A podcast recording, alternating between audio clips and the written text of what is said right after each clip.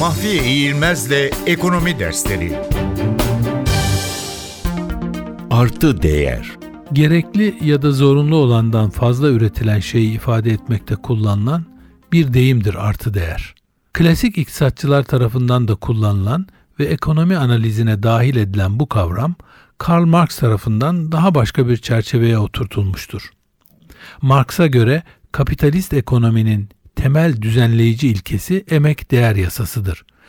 Buna göre değeri yaratan tek unsur emektir.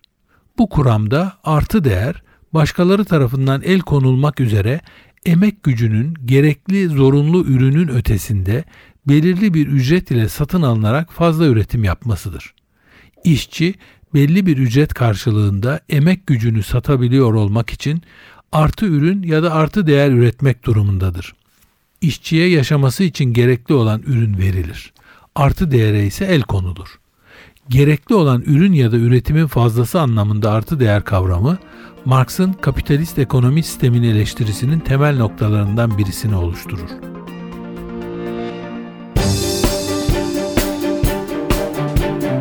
Mahfiye İğilmez'le Ekonomi Dersleri